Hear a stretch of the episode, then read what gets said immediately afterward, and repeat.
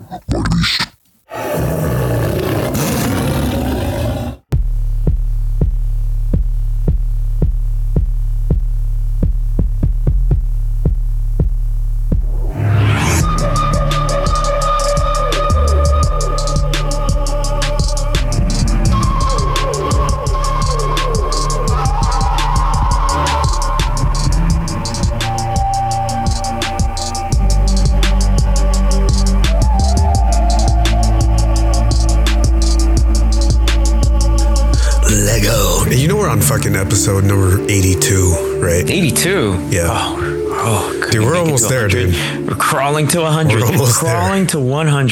Should hit, do you think we'll hit 100 before the year's over?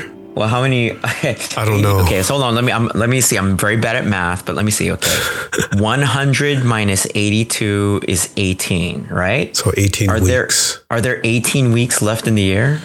I think there are. I think there are. Dude, we're going to hit it. I think we're going to hit it. Mm. Can you fucking believe that? That's amazing. Yes, and and apologies to our loyal listeners. The episodes haven't gotten any better. No, I was kidding. the same old asinine bullshit since day one.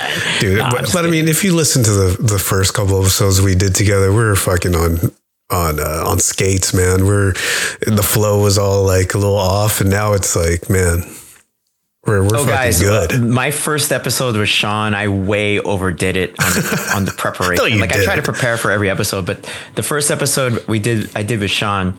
Uh, I did. I tried to do background on every MMA fighter that was fighting that weekend on UFC and Bellator.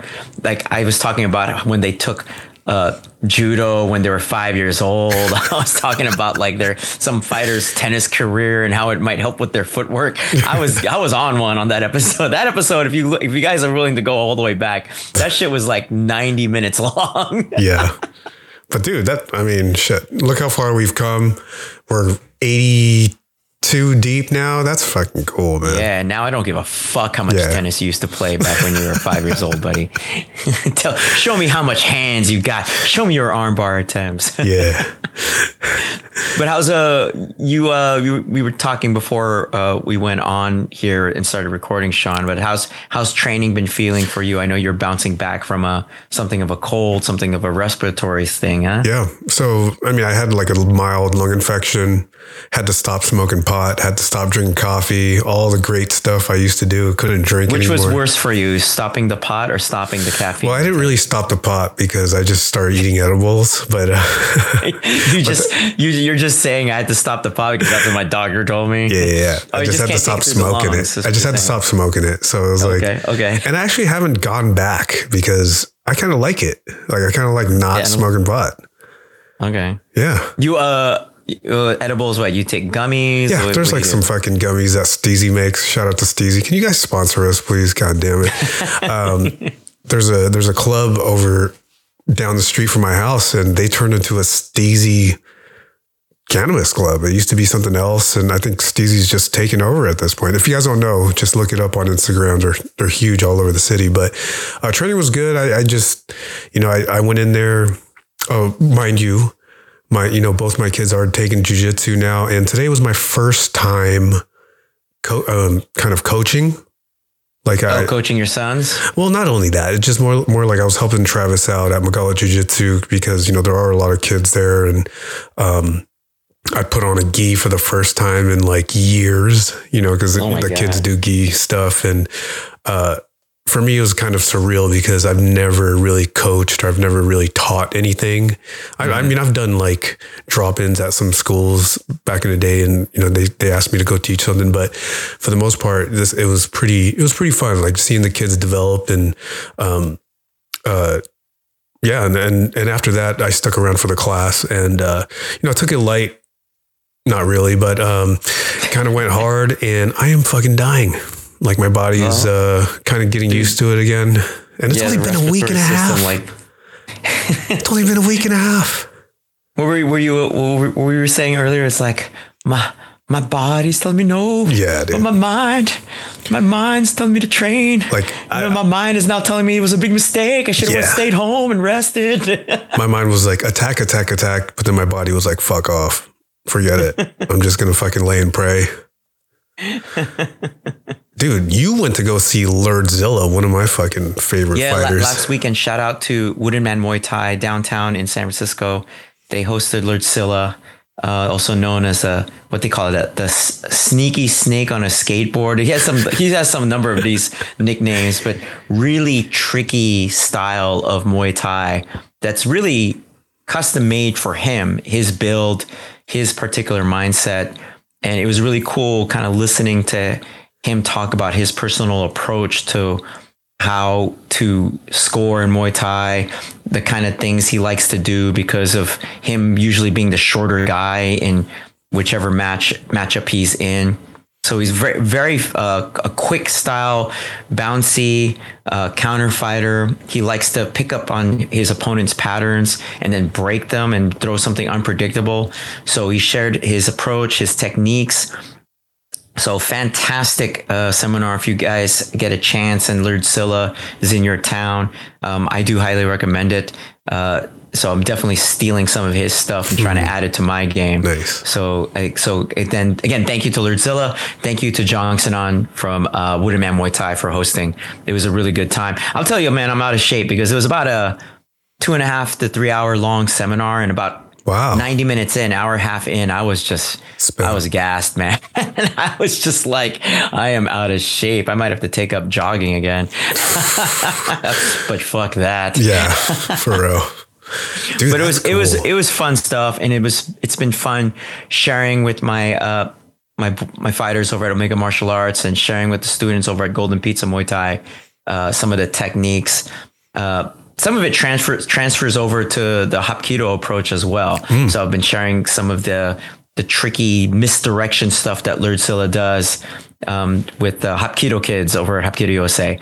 So it's it's always fun going to a seminar. If you pick up one thing, that's always money well that's money well spent. But if you can pick up like a handful of things and it all connects and you feel like it applies to what you're already doing, that just makes it sweeter. And what makes it kind of cool is that he kind of reminded me of certain things that I I already do, but sometimes I wonder, am I doing this? Am I right to think this way? Am I right to do things in this way? Yeah. And it's kind of cool to have somebody like him show what he does, and it kind of matches something that you that comes naturally to you. So it makes you feel like, okay, I'm on the right track. I'm not completely insane thinking I should do techniques a certain way like this. So so that was fun and it was it was reassuring. It made me feel good about myself. Was there a lot of people? Oh man, they packed the place. Wow. They packed the place. So um so it was a good it was a good time. Good story. And also Lerdsila good brings good energy throughout the whole 3 hours, like high energy presentation, high energy teaching, uh tells great stories about his fight career. Um he's friends with a number of the fighters over at at Jongsanan's gym actually. Wow. So shout out to Ethan, shout out to Nestor. Now he shared some stories um, that he had with about Nestor, but if you want to know those stories, you got to ask them yourself, guys. Yep. I'm not going to retell it here. I'll, I won't. I won't do it justice. But uh, really good time. So I really enjoyed that. Um, in terms of my training in jujitsu, I, I haven't been able to do jujitsu this week yet, but tomorrow at uh, Kohaldo Brazilian Jiu Jitsu, I'll be substitute teaching for the 11 a.m. class because Professor Mateus, he's out of town, he's on vacation. So I'll be going over lapel guard, Sean. Yeah. but you don't know anything about that because you're No, no, mostly a no-gi guy. But uh, uh, for those of you guys who don't know, lapel guard is in. It's kind of on the edge of being semi semi controversial in jujitsu because it's definitely more sports jujitsu based. If you're a no-gi guy or if you're more into MMA, you'll kind of look at lapel guard tactics and kind of just think to yourself, "What good is this stuff?" Um, it's- Very it important, though. Looks yeah, learning how to use clothing is, is important to, to your advantage in certain situations. But if a self defense situation does come up, uh, but it, it does kind of walk that edge in terms of being something that's really sports specific as opposed to being completely applicable for a lot of uh, fighting situations, if you know what I mean. Can I ask you a So I'm excited about that. What's up? So I saw something. Uh, I saw something on the internet about Royce Gracie, the legend Royce Gracie, saying that jiu-jitsu nowadays has strayed away from the self-defense aspect. Yeah, I, I saw that article. I think he, I think he pointed out like jujitsu gyms. I think he was also specific about MMA gyms in general as well. Uh, yeah, what, what did you think about that? I, you know, I kind of get it because you know a lot of the stuff, uh, especially in the, within the last uh, five to seven years, you know, the leg lock game has really developed, and in self defense, it's like, uh, does that really work, or does that uh, translate over? And so I, I kind of see that. I mean, I know that you know, jiu-jitsu as a as a sport has evolved a lot, especially with you know the the the Danaher Death Squad and like B Team and all that stuff. So I I mean I can see where he's coming from, but at the same time, I think it, it's all in the way the practitioner takes it. You know. Yeah, you know, I'll say this. I think the the point that he might be making is that when you're training in jiu-jitsu initially, you're thinking about like how could I use this to protect myself in an actual fight? Yeah. And then as you start training, especially in modern jujitsu, you walk into most jujitsu gyms these days, a majority of the training is for you to go up against other jujitsu guys. Very true. Do you know what I'm saying, Sean? Like, uh, like out on the street, you probably wouldn't purposely try to Imanari roll and then and then transition to a 50-50 leg entanglement and then like pop up into a leg drag. I mean, maybe you could, but that's not really what you would focus on if your real purpose in learning a martial art was to survive and win like a fight encounter out on the streets. Yeah. So I think maybe that's one of the things that happens in most martial arts that has a heavy sportive aspect to it. Um, Very true. It's kind of interesting uh, because it kind of comes up in the book that I'm reading by Robert Robert Drysdale, The Rise and Evolution of Brazilian Ah, Jiu-Jitsu. I've remember you mentioned that before. that. Yeah. He talks about that evolution, how you know things with jiu-jitsu started with the martial aspect, meaning you know the fighting part of it. Will this work in a fight? And but the explosion happened in terms of the growth of jiu-jitsu when the sportive aspect of it started being developed. Yeah. So in a way, you need that sportive part of it for an art to grow and to innovate. But as part of that innovation, sometimes it grows away from the origins of what made that art effective, perhaps. Yeah. Um, and I think a lot of martial arts go through that struggle, uh, have gone through that struggle in the past. And maybe we're seeing that right now with jujitsu in a way. Uh, so it'd be interesting. I'd be interested to hear what our listeners think about it. You guys could hit me out on Hapki One. Yep. Let me know. Um, I think one of my friends he pointed out like you know he got into jujitsu for self defense, Yeah. but he stayed in it because of the sportive aspect of it. Hmm. You know, so the fact that there's competitions or the fact that you could, you know, you're always rolling against other jujitsu people in the gym and you guys are trying to play human body chess with each other, even though these are moves maybe you wouldn't use in a fight. That aspect of it uh, has a big, uh, um, big draw and it's what can kind of keeps people on the mat. So, I mean, there are pluses and minuses to it. So, and I think we're, we're seeing, um, kind of uh, the struggle between the two as the art grows and continues to evolve. Yeah.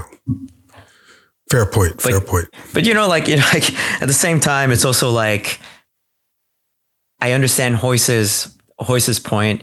Um, I think also it's hard sometimes listening to old the old heads talk though, because sometimes old heads can kind of just sound like the get off my lawn True. type of people Very too. true.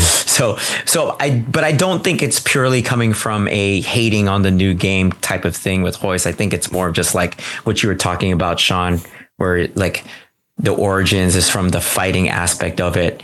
And does the modern game apply to that origin? So Yeah. Yeah. so we'll see. You know, keep keep training, guys. Keep figuring it out. Yeah. and then you too will design your own martial art that will be applied. There you go. Uh, did you watch the fights last week, dude? I did. You UFC I fight night. did. All right, so let, us run through it just real fast, or not real fast. Let's let's go into it. Uh, UFC Fight Night returned to London. Okay, at the O2 Arena, headlined by the heavyweights Tom Aspinall versus say the last name for me, Sean. Marcin Tybura, Tybura. Yeah. Mar- Marcin Tybura. Tom Aspinall gets the TKO in round one. I mean, like the the the hand speed on Aspinall as a heavyweight and the accuracy he has, man, it's pretty pretty eye opening, Sean. Uh, like, what did you think? I really like this footwork. You know, like people said that. Uh, he moves around like a lightweight. Yeah, fucking right. But uh, you know, he showed. I don't know. If I go that far. Yeah. he showed a lot of skill. He showed a lot of uh, patience as well. Uh, he did get into a small firefight with Marcin uh, Tybura, but you know, th- this type of performance you know, it doesn't like I know a lot of people loved it. He got performance of the night and whatnot. They think he's like the next big thing, but it didn't really show me anything, to be honest. I mean, he was, mm. you know, he was injured for, you know, reconstructive knee surgery and um, even prior to that, you know, like his fights weren't very, weren't very long. So it's like we really haven't seen the full potential of Tom Aspinall, and I'm not ready to to jump on the whole Tom Aspinall versus Jon Jones, or he gets the next title shot or whatnot. Mm. Even he said at the end of the fight that you know he wants to f- possibly fight Cyril Gane, which I think is a great fight because that'd be interesting. It would because it would really test the striking. His, we all know his jujitsu is really good, so. Um, I think that would be an amazing fight. What did you think? Well, I thought, you know, like I never, the way you put it, that was a good point you made, Sean, about the fact that, you know, in his past performances, even the great performances, you just didn't really see a lot. So you get curious about, okay, is he just a front runner? Like, what would he, how would he perform when he's really struggling, when someone is putting yeah. him in trouble? Mm-hmm. Uh, that is something that I would be curious about. But I also think that's not really something that's really Aspinall's fault. If he's smoking yeah. these opponents of his, then it's really on his opponents to put it on him to really True. bring that challenge. Uh, I did like the hand speed, like I mentioned before. I like the accuracy, the use of his length. So I'm kind of curious, though, how he would do against some of the heavy hitters at heavyweight with that hand speed because right now outside of Cyril Gane, you don't really see other heavyweights that move like Aspinall. Um, I like that call that you said with uh, Aspinall versus Cyril Gane as a possibility. Um, sign me up for that. I'd be very curious to see how that goes. Uh, and I would be curious to see again, like if Aspinall ever reaches Jon Jones, hmm. how he would deal with someone who's as tricky in the clinch and as dominant on the ground as Jon Jones is. So it, it, it's it, it adds a, a nice little uh, spice to the heavyweight division in the UFC. Um, so welcome back, Tom Aspinall, on a good good showing. Um, and he got a performance of the night, don't? Yeah, I mean, shit, man, he like yeah. put him on him. He yeah. put it on him. He did put him on now, I'm going to give myself a shut up white belt moment on the co main event women's flyweight bout Molly Meatball McCann versus Yulia Stoliarenko. Uh, you and I both did say that Stoliarenko's legit, but we kind of thought that this was going to be a fight that was set up for Molly McCann to look good. Yeah. And I was basing this on like, you know, past viewing both of their fights from the past and looking at their numbers, not thinking that like Stoliarenko had that much to offer in terms of a danger of Molly McCann, but Stoliarenko showed that she's got a ground game, armbars Molly McCann, and and just reminds everyone that Molly McCann struggles in the grappling, just struggles in the grappling as an MMA fighter. Sean, I also heard that Julia's coming down a weight class as well. Like I think she used to fight at 35. Mm. Um, they also mentioned that she was a Roger Gracie black belt, which is wow. really tough because I hear Roger Gracie doesn't hand those out very often, especially. Uh, you know, I don't, I don't know. I didn't even know he had a gym out there. For God's sakes, uh, Molly McCann. Oh like, yeah, in London, it's nice too.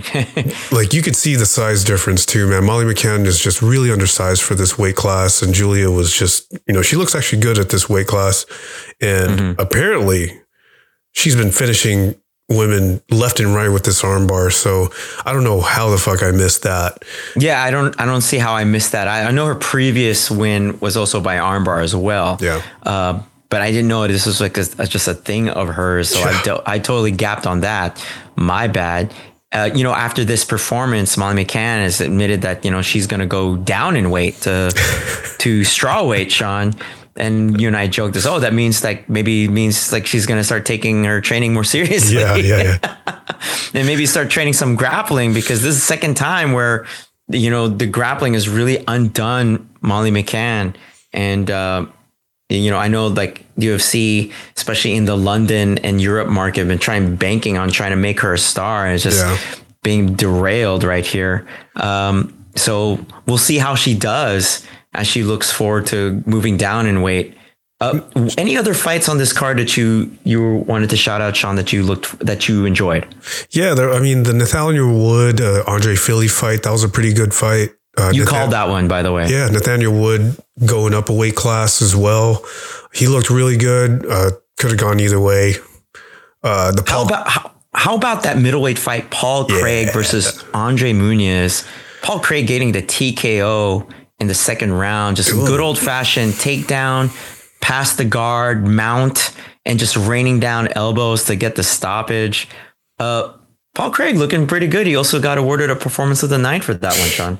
You know, he did look good. Uh, he, you know, in past performances, uh, maybe it was the length of his opponent or just the weight class in general. You know, light heavyweight being such a big, uh, such a big guys over there. He looked really good at middleweight, and he wasn't really throwing like he used to like before he used to throw kind of hard and kind of go off balance and almost force mm-hmm. the takedown but this time he walked in confident. You see that freaking intro where he stepped into the middle of the cage and was just st- staring at fucking Andre Muniz. That was so fucking cold.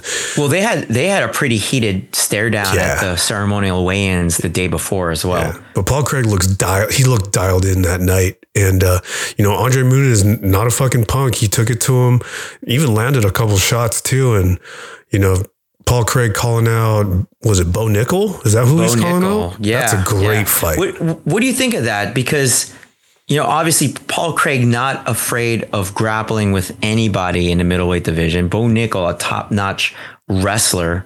Um, but also very explosive. True. You know, does Paul can Paul Craig's technical grappling brilliance deal with Bo Nickal's um, athletic wrestling? That's a that's a question that I think needs to be answered. You know, and uh, yeah. I'd be I'd sign up to watch that. You know, I think the the big question will be is you know Paul Craig Paul Craig has a ton of experience. He's on many fights, so I think that will probably be the the the maybe the deciding factor. But then again, Bo Nickal is just such a talent, and he's so explosive, like you said. I think it would be a great fight. Any other fights that on this card that you wanted to uh, point out something you saw that you liked, Sean? You know, it, I was really hoping that Josh Culibao, Josh Kuya Culibao was going to win against Lerone Murphy, but you know he looked like he gassed out in that second, in the middle of that second round, and mm. you know I was really cheering for our Filipino brother to do it. But uh, I think he's going to so learn. Guys, just so you know, Sean's going to stop claiming him as his cousin just because he nah, lost. He, I mean, if he would have lost like three in a row, then I'm I'm I'm not claiming him anymore. But he, you know, he lost a tough fight, row, and he's going to learn a lot from this fight. So uh, I'm I'm anxious to see what happens next time. All right. So that was last week's UFC Fight Night, guys. Uh, yeah. This weekend we got a couple of events uh, for MMA and also for boxing. But you know, we're not really a boxing podcast. We're going to focus on MMA here. But uh, you'll see why we're talking about that now. But let's talk about MMA first. UFC 291 headline lightweights between Dustin Poirier and Justin Gaethje.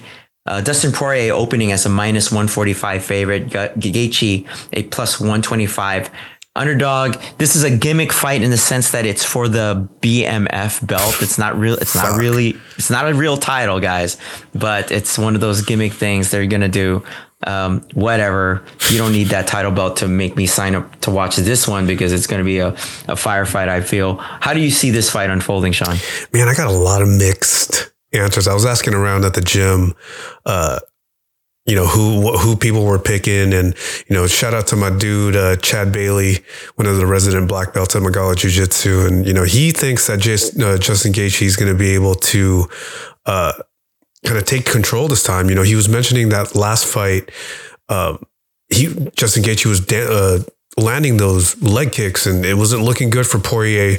Uh, Mm. Up until that, I think it was a fourth round, I believe, when uh, when Justin got stopped. But don't quote me on that. But you know, I Yeah. think you know Dustin Poirier's boxing is just so damn good. But if Justin Gaethje were to kind of include a little bit of grappling, even though he never does, Hmm. I think I'm going to go Gaethje this time, man. You're gonna go Gaethje? Yeah, I think he stops him, man. I think he, I I'm think gonna go with Gaethje stops Poirier. him.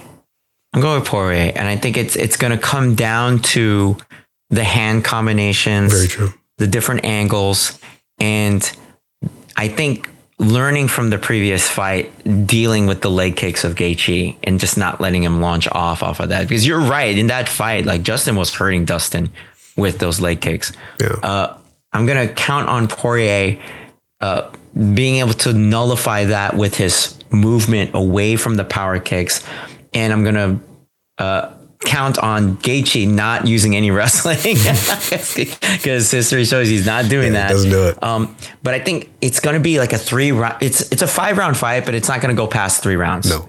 I feel like someone's just the way both of these guys fight, just pain's gonna be dealt early on. Uh, neither of them are really known for strike defense encounters, although Poirier is much better at it Yeah, than Gaethje is. I feel. I agree. Um, so I'm gonna go with Poirier um, at the finish in the third round. Um, Bet. Bet. All right. Light bet. heavyweight co-main event. Uh, Jan Blachowicz, former light heavyweight champion, welcomes former middleweight champion Alex Pereira to the middle to the light heavyweight division. This is an interesting one. The odds, uh, Kinda even, huh? opening as yeah, opening as a minus one twenty. Pereira opening as a minus one ten. Kind of flip a coin. Doesn't pay off to really bet on either of these guys. No. Uh, what, so what do you think? I mean, both of these guys, both both mainly striking heavy. Uh, Blachowicz once in a while will go for a takedown, but it's not really what he he's known for. Blachowicz has kind of like a stuttery striking rhythm that can be hard to decipher. Pereira has a left hook that can just turn the lights out on half Yeah. the continent if he lands it on you. What do you think? You know, I, I know that Jan, he, you know, he's one of the, he fought Israel Adesanya, which is probably the most similar type of fighter that, you know, that can match up to Alex Pereira, obviously. Um, Jan is really good at checking kicks, if you noticed. I mean, he, uh, you know, I think he, sh- if he wants to win this fight, he's going to have to weather the storm on the feet and eventually take uh, Alex down and, and kind of test his his groundwork and his ground game. Alex Pereira, you know, he's going to probably try to pick apart, pick Jan apart from the outside. Who knows who's gonna who's gonna like initiate uh, a lot of the cl- the clinch grappling or the the clinch the clinch uh, fighting. So, you know, I'm gonna go with Jan if he can get the. I mean, if he can get that takedown, if he can keep him down. Um, I think this could probably go to a unanimous decision. I don't know if uh, there's a stoppage in mind over here. I mean, if there's going to be a stoppage, I think it's going to be Alex Pereira probably knocking him out. But I just don't see, um, especially with Jan's championship pedigree and his experience, I just don't see Alex Pereira um, being able to uh, handle the the jump in weight and for Jan to be on top of him if he gets him down. Uh, I just don't see Jan. I, I don't. I don't see Alex getting up if he gets put down. I wonder, like, if the opening frame of this fight, like the first two minutes, is going to tell a lot in It will. terms of what the strategy will be. Because Pereira, if you look at his past fights, he has a very high stance. Like he he stands super tall, almost Yeah. to the point where he's trying to punch down on his opponent, get the maximum power possible. If he stands really tall, and Blachowicz doesn't like at least start thinking about shooting in for the legs and getting down there, uh, then maybe Blachowicz might be giving too much respect to Pereira's power. Yeah. Even though Pereira's co- co- going up to light heavyweight, up to uh, Jan's division, I'm curious whether Blachowicz is kind of cur- is uh, cautious of Pereira's power at all. So, I mean, the first two minutes, I think, of this fight is going to say a lot about how the rest of it goes. Um, I'm going to go with, I'm going to agree with you. I'm going to go with Blachowicz. It's his division. Um, But one of the things I will say is that Pereira doesn't really have anything to lose. You don't coming up into going up in weight. You know, he was a former middleweight champion. Uh, I think he's going to be fighting kind of free. People like that are pretty dangerous to fight. Agreed. So, uh, so I'm curious. I'm I'm excited for that. Who do you think uh, weighs more? Who do you think weighs more on fight night? I think Blachowicz, but not by a lot. Okay. I don't think by a lot. I know Pereira is huge. She was a huge middleweight. Yeah. Um. So, but I, I think Blachowicz, uh, just thicker frame. Um. What about you? I think Jan probably will be much bigger. I think, you know, this is 205. I think he'll probably come in at like 215, almost like 220 as, and then Alex will come in just a little bit under, maybe like 210. Oh, okay. It's pretty light. I agree. I mean, I mean, I was watching the countdown and the uh, the embedded episodes, and Alex is he's eating whatever the fuck he wants. He was eating like Glover's fucking food and shit. So, I mean, he was eating steak, picanha, fucking shit. Good Goddamn. Good for him. Live, huh? live, your life, buddy. Uh, let's run through the rest of the main card real fast, just because it's it is exciting main card in welterweight. Uh, Stephen Wonderboy Thompson versus yeah. Michel Pereira. Uh, Thompson opening as a minus 165 favorite versus the younger uh, Pereira, who's opening at a plus 140 underdog. Uh, I'm rooting for Stephen Thompson. The style that he uses to fight is the yeah. rhythm and the style that I first learned how to spar when I was in, a teenager in Hapkido. It was kind of that. So that kind of style, that kind of rhythm, something that's super familiar to me. But that style also doesn't really age very well because no. it relies on reflexes and quickness. Uh, again, like Thompson is the older fighter here. Pereira is an athletic, heavy hitter. Who do you got for this one? I'm going to go with Stephen Thompson. I think he's going to keep him at range while Michel Pereira is going to be, you know, super explosive, but he's actually calmed it down. I think he's on a five fight winning streak at this mm-hmm. point, which is kind of cool. Um, mm-hmm. But this could either be an exciting matchup or it could just be a point fighting matchup in my eyes. So uh, both of them, you know, they don't really grapple too much. And, mm-hmm. you know, Stephen Thompson's been, uh, you know, he's been training with uh, Ray Longo over there, uh, law MMA over there. So it's, you know, he's obviously been working his grappling, but I don't know, I don't see any fucking grappling happening at all. But um, I'm gonna go with Thompson. I think he's gonna get the decision and uh, you know, number seven versus number 15. I don't know where he goes from there. Yeah, I think if he, I agree with you. As long as he doesn't get into a punching match with Pereira, yeah. Uh, Stephen, if Stephen Thompson can keep it just like ones and twos with the punching and long kicks, then I think he should be able to get a decision. What do you think about the lightweight fight between Tony Ferguson versus Bobby Green? Bobby Green, a minus 375 favorite. Wow. Tony Ferguson on a plus 285. That's um, not a um, bad bet. As an underdog, he's uh, on a losing streak. Real fast, who you got? I don't know, man. He, like, he doesn't know. I, I am I'm, I'm gonna say I would say Bobby Green. Uh, Bobby Green's like super slick on his feet. Uh, Tony Ferguson's super tough, but when you look at the way he moves, it just doesn't. Uh, he, he's lost something, yeah. you know. And it's just, yeah. and he's also older and a lightweight, and at the lightweight division, you know, like age is your enemy in a lot of ways. So I'm I'm gonna go with Bobby Green. If I had to make a choice, just for sport, I'm gonna go with Tony. I say Tony gets him and I think he darces him. Let's just say that. All right, he, you know he's he's got the skills to do it. Yeah. So we'll see. Uh, see. Who else are you looking forward to on this card, Sean? You know, Michael Chiesa, he's fighting uh, Kevin Holland. That should be a good fight. You know, Kevin Holland kind of back with his old coaches. Not sure if that's a good thing because I saw some of the training that they've been doing, and the coach doesn't really look very. Uh, knowledgeable. I mean, I'm not hating, but you know, Michael Chiesa is a veteran. He is a you know he is a black belt. They're both black belts, but I, I feel like Michael Chiesa has had a little bit more of the marquee wins rather than Kevin Holland having those flash kind of like knockouts and and and really put through the grinder. So I think Michael Chiesa grinds out a decision. All right. Okay. How do who do you have for that uh, on the prelims? The heavyweight oh, return of uh, Derrick Lewis uh, fighting uh, Marcos Rogerio de Lima. Uh, Derrick Lewis opening as a plus 155 underdog. Uh, de Lima minus 180 favorite right here. Do you think Derrick Lewis could get back on track with this? You know, I don't think so, man. I, f- I feel like Marcos Rogerio de Lima. I think he's he's smart. I think he's he's you know the recipe's out on how to beat Derrick Lewis. And yeah, just don't get into a firefight with him. Yeah, just don't get into a firefight with him and stay out of his range. And you know, Derrick Lewis, it sucks because his Instagram, I heard it got uh it got cut because you know some of the content that he was putting out. So we haven't really seen too much of him on social media, but um, if Derrick, well, he Lewis, was just reposting other people's shit anyway. But it was so it was good, a good time. Good because it, good yeah, time. but it, you know what? Be fucking original. It's I like, know, right? It's a good, yeah, good. Like suspend this shit until he puts up original shit, Derrick.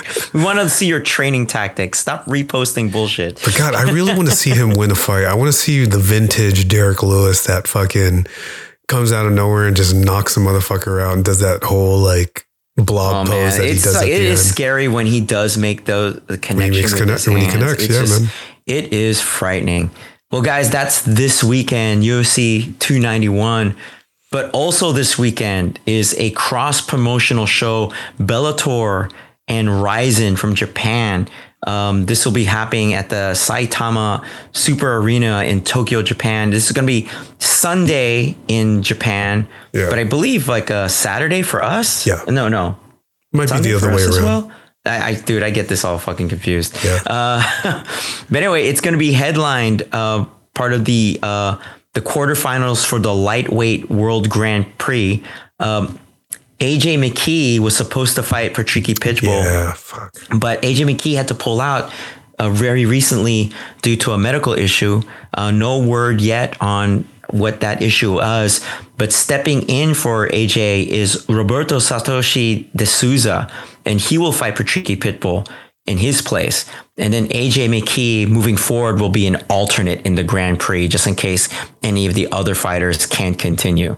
So the the show goes on, as they say. Uh, if you guys don't know Roberto uh, de Souza, one of the few uh, fighters in MMA that just like has a really good guard for MMA, Sean. Mm. one of those guys that I wouldn't be surprised if whenever he fights when he that he pulls guard. I don't think he's going to pull guard on Patricky Pitbull, mm-hmm. someone who has real good base, really good stability, and, and really really explosive. Um, I'm going to look for a Patricky Pitbull, try to get the TKO stoppage here while De Souza is going to be hunting for submissions. How do you see this one playing out? I just feel like Patricky is, you know, he's just a lot to deal with. Uh, but then again, the change in opponent could, you know, throw a wrench in this. You know, Roberto mm-hmm, De Souza mm-hmm. has a mm-hmm. great chance to, to, to, to win this fight and to kind of put his name out there. So, it's going to be interesting. I think I'm going to go with Patricky, but you know, I wouldn't be surprised surprised if uh, Roberto de Souza does it. Now, what's interesting is that this card is going to have, you know, obviously it's going to have Bellator fighters and Rizin fighters on it. Bellator fighters, the Bellator part of the card is going to take place in the Bellator cage. What? While the Rizin fighters will be fighting in a Rizin ring. So is there going to okay? be two of them? Like in I, the same. I, I believe so. So like kind of next to each other. So I think it's going to be interesting because if you're grappling inside of a ring, the rules are different. No, not the rules, but the approach is different than if you're grappling yeah. on a cage. If you're grappling next to a cage, it's almost like a different martial art mm-hmm, than like mm-hmm. your basic judo, your basic jujitsu. So I'm wondering if him trying to grapple inside of a, a cage, a Bellator cage against Patricky Pitbull is going to affect Roberto de Souza. Um, so I'm going to go with Patricky Pitbull here again because he's all tuned up. Roberto de Souza kind of coming in last minute, but I think always game. All these fighters that come out of Rizin are always game to step up. Yeah. Uh, there's also on this card a uh, flyweight world championship. Um, it's going to be the inaugural flyweight world championship for Bellator. Uh, Kyoji Horiguchi, who we've talked about before on the show, yeah. Sean, going up against Makoto Shinryu. Uh, Horiguchi with a huge experience advantage at 35 fights uh, yeah. compared to 18 fights of Makoto. Uh, uh, Shinryu, Makoto Shinryu, also something of a grappling ace himself. Uh, but Horiguchi, I mean, frick, man, I kind of feel like this is set up for Horiguchi to oh, win. Yeah, totally. Uh, because he's more ways to win. What do you think, Sean? Yeah, I think uh, Kyoji Horiguchi, I think you know, there's no stopping that guy. If you're putting him against another Japanese dude, he's going to win all the time. he has something against his own countrymen. Yeah, yeah, yeah. Uh, in the uh, bantamweight feature bout on the card, Danny Sabatello versus your boy Magomed Magomedov. Um, You know who I'm going with. yeah, anything with an OV at the end of their name, that's Sean's guy. But Sabatello, watch out for this guy, guys. Um, it should be a good one, especially at bantamweight. Uh, as we keep going forward, women's flyweight feature bout on the card is uh, Kana Watanabe versus Veta Arteaga. Um, this is going to be again at women's flyweight both about comparable in experience. Uh, Watanabe, J- uh, Japan native, uh, Arteaga from the USA, and the welterweight feature bout is going to be Andre Koreshkov versus Lorenz Larkin. Uh, uh, Lorenz Larkin, we've talked about it a little bit in the past. Kind of a, it's kind of up and down a little bit in terms of his performances. Yeah, Sean. Yeah, and they also fought before. Like they fought back in 2019. Oh, okay. Yeah, and, and you know, uh, Koreshkov lost that fight by split. So we'll see what happens. I think, uh, you know, Lorenz Larkin, I think he's been kind of alternating wins and losses. So who knows what's going to happen? I think um, Koreshkov probably takes this one from me. Okay, is it because of his name or because course, like uh, just because of Lorenz Larkin you can't really depend on him? so that is also this weekend Bellator and Rizin. Guys, again, let me know what you think about this card, what your picks are, what your analysis is. And then just very quickly, uh, we got to talk about this. Um, uh, this is a boxing fight that's been years in the making for me. Uh, Errol Spence versus uh, Terrence Crawford will be fighting this Saturday. Uh, two fighters, both of whom are undefeated, both of whom have repeatedly shown the ability to finish their opponents at a high rate. Both have very specialized, unique styles to them. Uh, just a brief kind of um, overview. Errol Spence is more of your kind of classic boxer, uh, someone who knows how to work the body, high volume of jabs to get inside and can just absolutely wear down his opponent. Crawford is more of kind of a tricky puncher style, someone who will switch a stance, a lot of head movement. Some of the things he does could be termed as incorrect in boxing, but he gets away with it just because of his ability, his athletic gifts, and also just the fact that he knows how to just find that range um, with his counter hook and his straight left when he goes into a southpaw stance. Uh, Sean, I, I don't know how how excited you are about this one. I'm I'm super juiced for it because. I've been waiting a long time for this for this matchup, especially now. Like you know, like a year from now, Crawford will be too old for this to be interesting to me. Right Yeah, now is like yeah. the perfect time for this to be to happen. Who who do you got going for this one? I keep changing my mind every week. I'm going to go Bud Crawford only because uh, I feel like he's riding a big momentum uh, coming off all these big finished fights. And uh, I just think he has Spence's number. You know, it's kind of interesting you say that because, like, when you look at Terrence, kind of, you could, when you look at Crawford's like athletic style, you could call it, you know, movement based, angle changing. Errol Spence's approach is supposed to be what counters what Crawford does, you know, trapping them, Yeah. working the body, like working and pu- being able to trap the person's body. Like Errol Spence will do things where he actually will control his opponent's waist to prevent them from turning out away from him so he can keep mm. working inside punches. But Crawford's like super tricky and knows how to avoid things like that in the past. But he has never fought someone like Spence, and No. Spence has never fought anyone like Crawford. That's and what makes just, so just makes this so interesting to me. Yeah. Yeah. I just, I mean, I'm I'm gonna go with Crawford just because when Crawford smells blood, like it, man, I've just never seen anybody that just could could finish like him and just find that range. Uh, Yeah. one of the things that could work against Crawford is that he's a little bit of a slow starter. he is. And if you give Errol Spence too much momentum early in the fight, he could start controlling the ring and start racking up the body punches and the points. And you know, how far are you going to let that fight go before he just gets before it gets away from you? So I think the key for Crawford is to make sure you start a little sooner than you're used to And the key for Spence is to get in close and control Crawford's body. Don't let him step outside of you. Control yeah. that waist and keep working that body to limit Crawford's movement. I, am I'm, I'm just pumped for this one. Me I'm too. just pumped. I'm pumped. Were you able to Ugh. see the uh, Inoue fight? The Inoue fight when he fought Fulton last weekend? Yeah, it was yeah, actually guys, on Tuesday. Um, yeah, yeah. Oh, last week. Yes, yeah, early. So, uh, yeah. Um, Inoue, fought Ful- Fulton. We're talking boxing again, folks. And Inoue, a, a wonder, a wonder boxer out of Japan, 30 years old, uh, with just unreal power.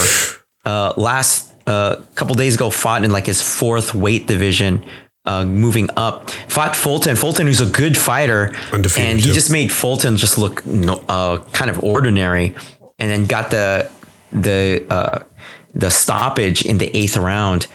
I think Fulton felt Inoue's power early on, and it just took Fulton's confidence away from him. And then yeah. Inoue was just able to showcase his speed and his power control.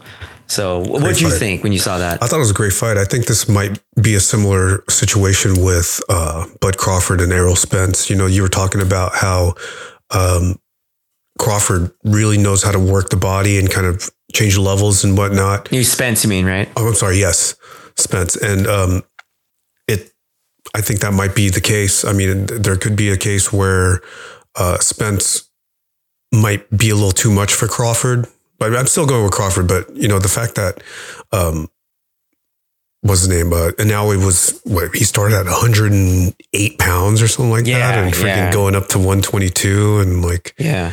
God, the and fucking, he still kept his power. Yeah, the boxing weight classes power. are so fucking weird. Mm-hmm. Yeah, they're they're so close together. Yeah, right. That's also one of the problems, I guess they could say with boxing is just because there's so many weight classes. It's kind of hard to keep track of like who's the champion and who's the star of what. Yeah. Um, but let me tell you though, some of these, I mean, regardless that that being said though, I mean, so these there are some exciting fighters that are out right now, and that, we're not talking about some YouTube stars, y'all. We're talking about real fucking boxers. Um, I mean, no hate on the YouTube stuff, but I yeah. mean, I'm just telling you, like, what do you? I mean, check out this fight if you guys can, guys. Errol Spence versus Terrence Crawford this weekend. And also check out a favor. Also check out fucking Buakaw versus Manny Pacquiao. oh, next year. we'll we'll talk about that. Too. We'll talk about I, that I, if that even exists. Gonna, I don't even believe that's going to nah, happen. That's not happening. I, don't think it's going to happen. That's not happening. It's too far, too far ahead. I don't think it's happening. No. what you got going on this weekend, bro? A lot. There's a. I'm trying to get a date night on Friday with my wife because we haven't been out. Yeah. So where are you guys uh, going? I mean, no, no, I'm not. Uh, maybe we shouldn't no. talk about it so that way you guys don't stalk. We will be at this restaurant called Itrio, which is owned by my wife's boss. He owns the building, but uh, okay. He uh, yeah, it's home to one of the, these re, one of these really nice restaurants. So we're gonna go check that out on Saturday. My son right on, has right on, a uh, baseball game, and my other son has jujitsu, and he's really enjoying it.